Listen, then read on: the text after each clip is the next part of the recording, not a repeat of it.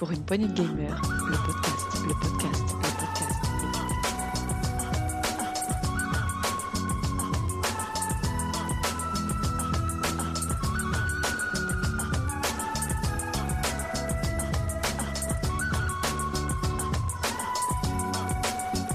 Pour une poignée podcast. Salut tout le monde et bienvenue dans ce nouveau mini-test PPG. Je suis Setzer et aujourd'hui je suis avec Thomas. Bonjour Thomas, Salut Césaire, salut à tous. comment ça va? Ça va bien, écoute. Tant mieux. Aujourd'hui tu vas nous parler de Manifold Garden, mais avant ça, un petit trailer.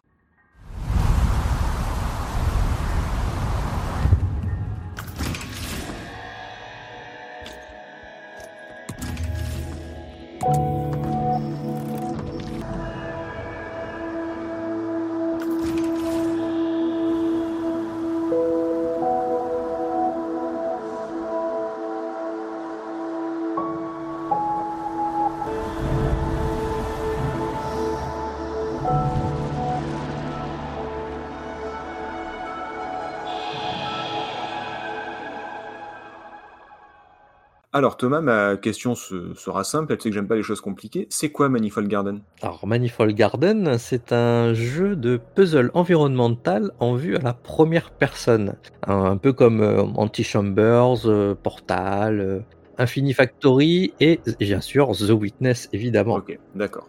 Donc euh, on, on avance et on fait des puzzles quoi.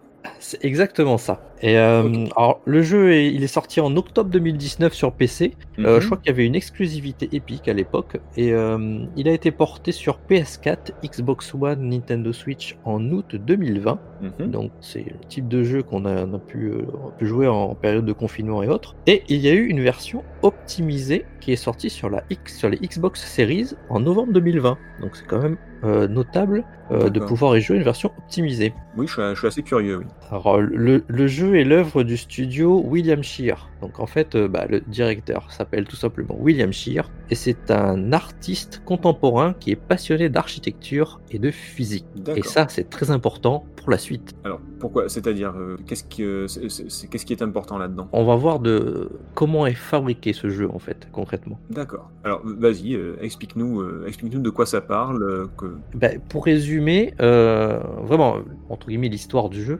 ça, le jeu il nous invite à nous occuper de notre jardin en résolvant des puzzles et, euh, et éliminer une, une forme de corruption qu'il y a dans, dans les niveaux. Et cette corruption empêche en fait les, euh, le, le niveau de s'épanouir d'une certaine façon. Le, le jardin de fleurir. C'est ça, donc Manifold Garden. Alors, je sais pas si on peut traduire par euh, les nombreux jardins pliés, je sais pas. Manifold, c'est Manifold, c'est un carnet sur lequel tu peux reproduire les dessins par, euh, par du carbone, il me semble. Enfin, c'est un truc où tu peux faire des, des dessins à l'infini entre guillemets. Et je crois que c'est aussi un truc mathématique euh, qui est, enfin, c'est un terme un, un petit, qui est très simple comme ça, mais qui est un petit peu compliqué. Mais il y a cette notion de reproduction euh, à l'infini en fait. C'est ça. Alors, bah, du coup, c'est l'heure de la minute culturelle de notre mini-test. Et voilà, il en faut. Parce que en fait, le jeu, euh, vraiment le jeu, s'inspire complètement euh, de l'œuvre qui s'appelle Relativity de l'artiste euh, Moritz Cornelis Esker, donc plus connu sur les œuvres eskeriennes. Donc, euh, vous avez certainement déjà vu ce tableau Relativity. C'est en fait, on aperçoit dans ce tableau un environnement qui est complètement impossible, avec plein d'escaliers interconnectés et où les lois de la gravité ne s'appliquent pas. Donc on voit des gens qui sont dans des escaliers à l'envers, les gens qui sont dans des escaliers sur le côté, les gens qui sont dans des escaliers à l'endroit, entre guillemets. Donc euh, voilà, le, jeu est complètement inspiré de cette œuvre. D'accord. Euh, alors, moi, dans le, je, je sais pas si c'est une inspiration ou pas, mais alors si vous avez lu le, si vous êtes un peu dans le manga et que vous avez lu euh, Blame, le manga Blame de Tsutomu Nihei, c'est c'est dans le même genre. Il y a vraiment de, des, espèces de bâtiments euh, à l'infini. C'est très particulier, mais c'est il y a un peu cette espèce de bannissement des, des lois de la physique qui, qui s'applique et c'est un petit peu ça en fait. Voilà, tout ce que je voulais dire au niveau euh, niveau culture. Et ben c'est la fin de la minute culturelle. Voilà. Ah, Donc, d'accord. Alors, est-ce qu'on pourrait euh, parler du jeu maintenant? Bah oui, alors déjà c'est un jeu qui, moi euh, techniquement le jeu il est super beau, c'est tout en nuances de gris avec euh, des, euh, des petites touches colorées qui ont chacune leur importance dans le gameplay et on va y revenir de suite après. Seuls euh, certains portails euh, sont, euh, c'est-à-dire que quand on regarde à travers un portail, euh, ce qu'on voit à travers le portail euh, ne paraît pas logique par rapport à ce qui se trouve derrière ce portail. Alors imagi- imaginez-vous, pour ceux qui connaissent, euh, vous ouvrez les portes du Tardis, vous voyez ce qu'il y a à l'intérieur du Tardis? Très bon D'accord. exemple. Par contre, quand vous regardez derrière le Tardis, c'est juste pas possible. Mettre On- quelque on- chose de plus grand à l'intérieur de quelque chose qui ne peut pas être aussi grand. Mhm. Ben là, on, Ouais, est un peu, on est un peu dans ce, dans ce style-là, sauf que dans l'environnement de base, il a la particularité, effectivement, euh, c'est que chaque niveau est un environnement entre guillemets fini, mais qui se duplique à l'infini dans les trois dimensions. Et c'est ça cette particularité visuelle, et, euh, c'est pour ça qu'après, justement, on va voir comment on joue à ce jeu, puisque c'est une gestion de la gravité et une, qui est au cœur du gameplay. On, va laisser tomber les, notions mathématiques de euclidien non euclidien pour faire pour, pour que ce soit euh, visuellement simple à imaginer. Tu es sur un immeuble, tu tombes de l'immeuble, tu n'atterris pas sur le sol, tu réatterris sur le toit de l'immeuble qui est en bas. Et en fait, c'est le même immeuble duquel tu as sauté. En, fait. C'est- c'est- en Oui. fait, c'est c'est une boucle infinie de cet immeuble. Tu ne tombes jamais, tu ne, tu ne tombes jamais sur le sol. Tu tombes tout le temps euh, là où tu as, où où sauté, devant cet immeuble. Euh, tu peux te mouvoir dans l'espace, hein, si tu veux, en- pendant ta chute. Mais tu peux, tu es en haut de l'immeuble, tu peux réatterrir en bas sur le même euh, toit euh, duquel tu as sauté. C'est ça. Et si tu regardes à ta droite ou à ta gauche, en face de toi ou derrière toi, tu verras aussi cet immeuble Mhm. dupliqué de la même façon, et derrière Ouais. lui un autre immeuble, et derrière lui le même immeuble, et tout ça. Si euh, Et si au-dessus- deux portes, et au-dessus si deux portes en enfilade, si tu as deux portes en enfilade et que tu continues à les, à les traverser une après l'autre, tu continues de toujours traverser les mêmes portes en fait. Tu rentres du bâtiment, tu sors du bâtiment, tu rentres dans le même bâtiment pour sortir du même bâtiment. C'est un peu comme dans les jeux 2D où quand t'allais à droite du niveau, tu ressortais à gauche quoi. C'est ça. C'est euh, comme on dit, il y a une notion pour ça dans le game design, c'est euh, wrap. C'est justement c'est enroulé en fait. Euh, du- Mm. C'est comme Pac-Man. Hein. Pac-Man, tu vas à droite de l'écran, tu vas, tu Voilà. vas après à gauche. C'est le même, le principe, sauf que là on est en trois dimensions et à l'infini. Et ça rend fou. Parce que moi aussi je l'ai testé. Euh, euh, j'ai pas demandé, mais je, je l'ai testé sur Switch personnellement. Je sais pas toi. Euh, pareil. D'accord. Euh, et, et ça Ah non, j'ai une en bêtise. fait. Non, autant pour moi. Non, je, l'ai- fait sur PS4. Autant pour moi, je l'ai fait sur D'accord. PS4, pas sur Switch, parce que je voulais être sûr que euh, j'ai pas de soucis techniques. Et finalement, a priori, il n'y a pas de différence technique entre les deux. Non, sur Switch j'en ai pas eu en tout cas. Mais voilà, en tout cas ça peut vite rendre fou euh, au niveau de la, la comment dire, Du visuel. de se situer, de se situer dans l'espace et au niveau visuel. ouais. Vas-y, je te, je te laisse euh, continuer, je t'en prie. Bah, du coup, on va arriver à, à- à voir comment on joue à ce jeu. Oui, voilà, co- comment ça se joue. Oui. Parce qu'on on- on a parlé de gravité, bah, c'est tout le cœur du, du jeu. En fait, Euh, au fil des niveaux, on va apprendre euh, les différentes mécaniques de modification de la gravité. Donc, euh, toutes les résolutions des différents puzzles, qui sont des puzzles environnementaux, Mhm. se basent sur la possibilité de se déplacer donc dans les trois dimensions, comme on a dit. Donc, si on se représente dans un cube, donc un cu- un cube, on a six faces devant, derrière, sur les côtés, au-dessus, en dessous. faces, six faces. Et Mhm. chaque face, en fait, est, est appréhendée par une couleur. Donc, en fait, on a un petit pointeur devant nous. On le voit pas très bien, mais il a une petite couleur. Donc, si on est dans euh, un plan, on va dire on est dans le plan rouge, admettons. Donc, en face de nous, si on veut pointer la gravité, on a une autre couleur. Donc, on est dans le plan rouge. Donc, tout ce qui est rouge à l'écran Peut-être Sub- manipulé. Subit, subit, peut être manipulé et subit la gravité de ce plan. Par contre, si on va en face, sur le mur d'en face, et que c'est le plan euh, jaune, admettons, on appuie sur un bouton et du coup on passe, on se met debout sur cette face, donc du coup on est dans le plan jaune. Euh, le cube qui avait derrière nous, qui était rouge, devient gris, n'est plus manipulable. Mais s'il y a un autre cube qui est jaune, il sera manipulable dans ce plan. Oui, parce qu'en fait, on peut passer de. On, on- on va dire qu'on est à l'intérieur d'un cube, on peut se déplacer sur n'importe quelle face juste par pression d'un bouton. On peut marcher au plafond, on peut marcher. Enfin, le plafond devient le sol ou le, le- un mur devient le sol. C'est ça. Et, et, et ces, ces faces ont une couleur, donc c'est bien ça? C'est que, que je me trompe pas? Oui. Ces faces ont une couleur et euh, il y a donc six couleurs différentes. Et les objets de la même couleur ne peuvent être manipulés que, bah, que lorsqu'ils apparaissent en couleur sur la bonne face. C'est comme ça. Et s'il y a un cube gris sur le mur, c'est que euh, le mur est peut-être euh, le sol sur lequel ce cube peut être manipulé. C'est ça. C'est pour ça que tout l'environnement est en nuances de gris et Oui. que seuls ressortent justement ces, ces pointes de couleur qui permettent de, bah, de cibler ce qui est manipulable dans l'environnement. D'accord. Donc, je- pour redonner un exemple simple dans le jeu, euh, admettons, donc j'ai dit qu'on était dans le plan rouge, euh, il y a un cube qui est rouge et il a une flèche vers le bas. Ça indique la direction euh, de la gravité pour le cube. Mhm. C'est de suite visible.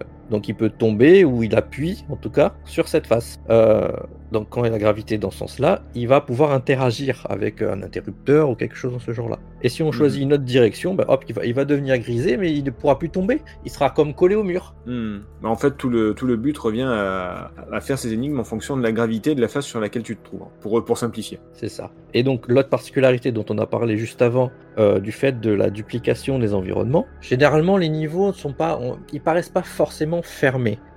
Il y a plusieurs niveaux un peu différents, mais il y a des environnements où on est euh, comme sur, euh, comment dire, comme une petite planète, mais avec une forme architecturale particulière, donc avec des, des droites, des traits, etc. Et on peut passer sur le dessus de cette petite planète bah, en sautant dans le vide et en atterrissant dans celle, sur celle qui est en dessous dans ce, dans ce plan de gravité. Mais si la porte elle est sur le côté de cette euh, zone, qu'est-ce qu'on fait? On change la gravité pour faire en sorte que cette zone devienne le bas. Et on ressaute. Et on va réatterrir sur la bonne face. Et Ouais, en, fait, euh, en fait, tu joues avec le décor et, et la Voilà, gravité. c'est comme un Rumicubes, on va toujours tourner les faces, mais il faut toujours qu'on soit... euh, la, la gravité, elle sera toujours dans un seul sens. Mhm. On, va le faire, on va te faire tourner tout l'environnement autour de nous concrètement. Et, et Oui, c'est voilà. ça que moi j'ai adoré dans ce jeu, je sais pas pour toi. Euh, bah, j'ai adoré, mais j'ai dû passer le cap. hein. Euh, parce que moi j'aime pas faire des chutes. J'ai horreur de tomber dans les jeux, c'est très Mhm. compliqué pour moi. Et ben ce jeu m'a appris à, à me jeter dans le vide. C'est euh, pour faire le, la belle phrase. Mais vraiment, il m'a appris voilà, à me jeter dans le vide et à me dire Oui. non, je ne vais pas mourir. De toute façon, on peut pas mourir dans le jeu. Ah bah on, non, peut, on peut éventuellement se louper et faire une boucle infinie pendant un certain temps jusqu'à ce qu'on arrive à, tou- à toucher une face. Ça m'est arrivé une fois. J'ai Oui, sauté oui, sauté un peu loin. Mais euh, non, on arrive à, à- à- à s'y retrouver et à, sauter. Donc si on a besoin d'aller sur une plateforme qui est en hauteur, euh, on, on le voit qu'il y a un truc à faire en haut. euh, soit on passe en gravité différente et entre guillemets on escalade le mur, mais en fait le mur est devenu le sol, vous avez bien compris. On arrive au bord, on ressaute, on change de, on change de plan. On peut faire comme ça. Hmm. Et puis après, on peut utiliser n'importe, quel petit morceau de décor pour euh, changer la gravité. C'est ce qui est assez, euh, assez fou. Et d'un seul bouton très rapidement. Mhm. pour euh, alors pour moi pour avoir vu un petit speedrun il y a des gens qui sont capables de sauter dans le vide Mhm. et s'accrocher de suite à une paroi tandis que Ah oui, moi j'étais un, peu- c'est- un peu plus un peu plus lent dans la manipulation alors est-ce que c'est sur PC Là, c'est de la maîtrise après aussi. voilà, il y, a- il y a une forme de maîtrise qu'on acquiert au fur et à mesure. Mais en tout cas, pour ceux qui n'ont pas peur de sauter dans le vide, euh, c'est une fois qu'on a compris le, le mode de déplacement dans les niveaux, euh, ça devient hyper fluide et hyper instinctif. Le jeu tourne hyper bien, donc Mhm. euh,